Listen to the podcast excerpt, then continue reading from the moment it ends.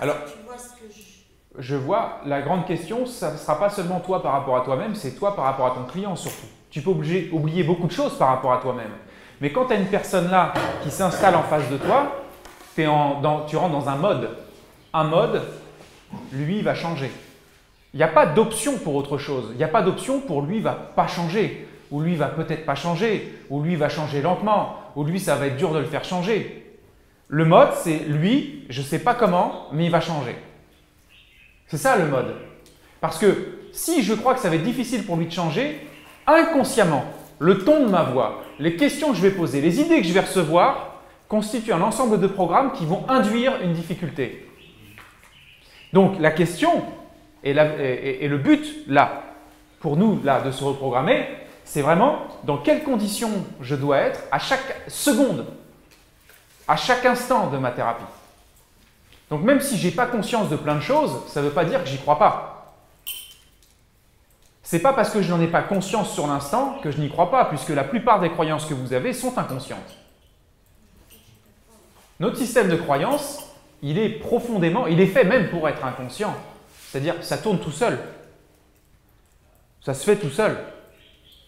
Quand je suis en thérapie, je ne suis pas en train de me questionner sur les croyances que j'ai par rapport au changement. Ça, c'est quelque chose que je fais en formation, c'est quelque chose que je fais en amont.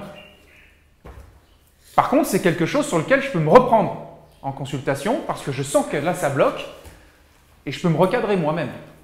Parce que si à un moment donné, mon client, je sens que c'est un peu plus difficile que d'habitude et que je me dis euh, dans ma tête, euh, oh là putain, lui, je vais pas y arriver, là, il faut que je me recadre immédiatement. Je ne peux pas avancer avec une, une- une, euh, une- pensée comme ça. C'est pas possible. Je peux avancer, mais j'avancerai moins bien si vous préférez.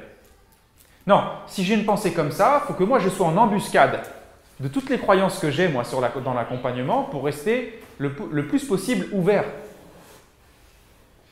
Et donc des fois mes croyances elles apparaissent dans la consultation. Et là, je dois recadrer. Donc c'est pour ça que c'est pas qu'un travail là en changement rapide mental switch.